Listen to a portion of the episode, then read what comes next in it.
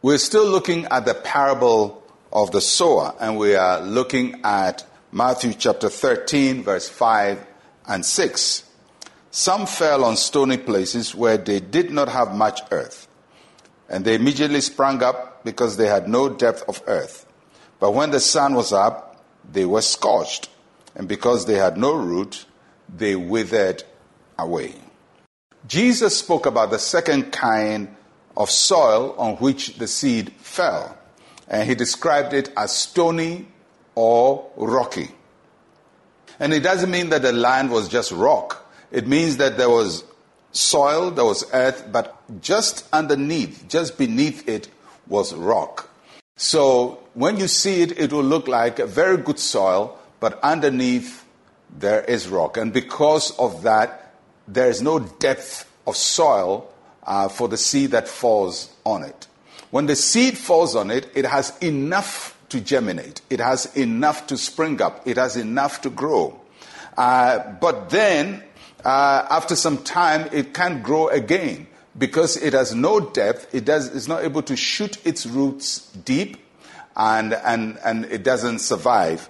And Jesus talks about a couple of factors that affect this kind of plant in a rocky area. And the first one is the scorching sun. Usually, the sun is a friend to plants. It helps in the process of photosynthesis. It helps the plants to, to make food and, and to grow stronger. And so, in this parable, Jesus says that the sun represents trials and persecutions.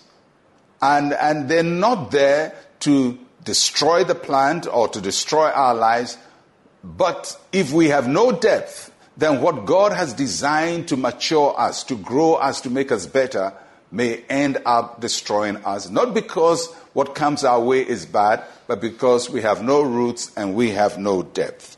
And so the passage says that the stony soil has no depth. It is shallow.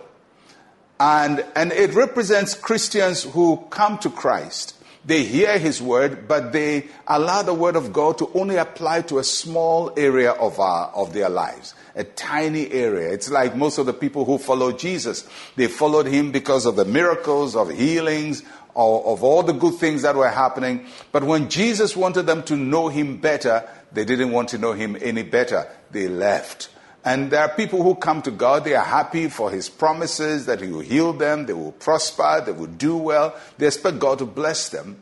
But they don't apply the Word of God to help them to have endurance, to have perseverance, to stand temptation, to stand trial. And when hardship comes, there's no depth in them.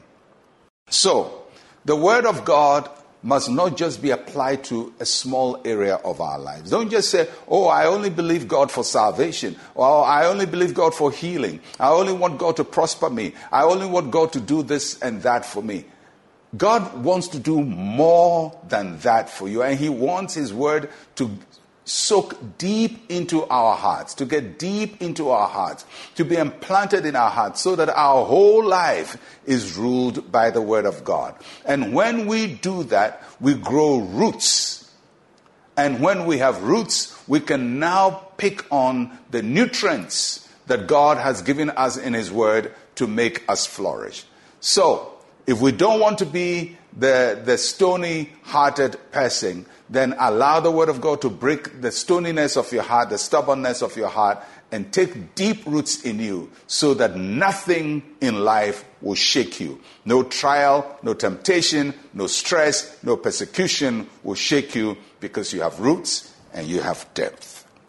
Let us pray.